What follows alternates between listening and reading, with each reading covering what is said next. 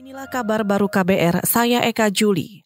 Komisi Pemberantasan Korupsi atau KPK berharap tim teknis hasil rekomendasi tim pencari fakta Novel Baswedan bentukan kepolisian dapat mengungkapkan pelaku teror. Juru bicara KPK Febri Diansah mengatakan, lembaga anti rasuah itu akan menanti hasil pengusutan teror penyidik KPK Novel Baswedan oleh tim teknis. Apalagi Presiden Joko Widodo telah memberi waktu selama tiga bulan bagi tim teknis untuk bekerja. Saya belum belum dapat informasi soal itu ya. E, nanti kita tunggu saja karena Presiden kan sudah menyampaikan ya memberikan waktu tiga bulan. Sekali lagi harapan KPK itu sederhana pelaku penyerangan ditemukan. Nah, tidak cukup hanya pelaku. Juru bicara KPK Febri Diansah menambahkan, selain teror terhadap novel, KPK juga belum mendapat perkembangan dari teror kepada pimpinan dan pegawai KPK lainnya. Menurut catatan KPK, ada penyerangan terhadap dua pimpinan KPK dan rumah penyidik KPK yang diletakkan barang mencurigakan dan mobilnya disiram air keras. KPK berharap langkah presiden itu dapat terrealisasi.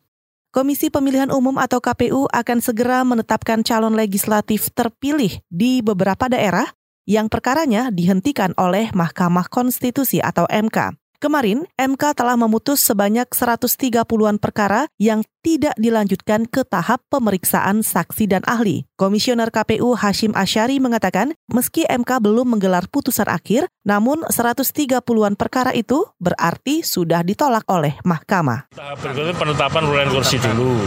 Karena suara kan kemudian dikonversi jadi kursi. Nah kursi nanti siapa yang berhak, nah itu calon terpilih juga ditetapkan sekalian. Tidak menunggu putusan pengucapan akhir putusan? Enggak, kalau yang dismissal enggak. Langsung tadi? Iya. Komisioner KPU Hashim Asyari mengaku belum bisa merinci daerah mana saja yang calon anggota legislatifnya akan segera ditetapkan. Sementara untuk perkara lain, KPU masih menunggu proses persidangan di MK. Kita ke informasi mancanegara pemerintah Australia akan menerapkan aturan melarang warganya yang menjadi pengikut kelompok radikal ISIS di Irak dan Suriah kembali ke negerinya.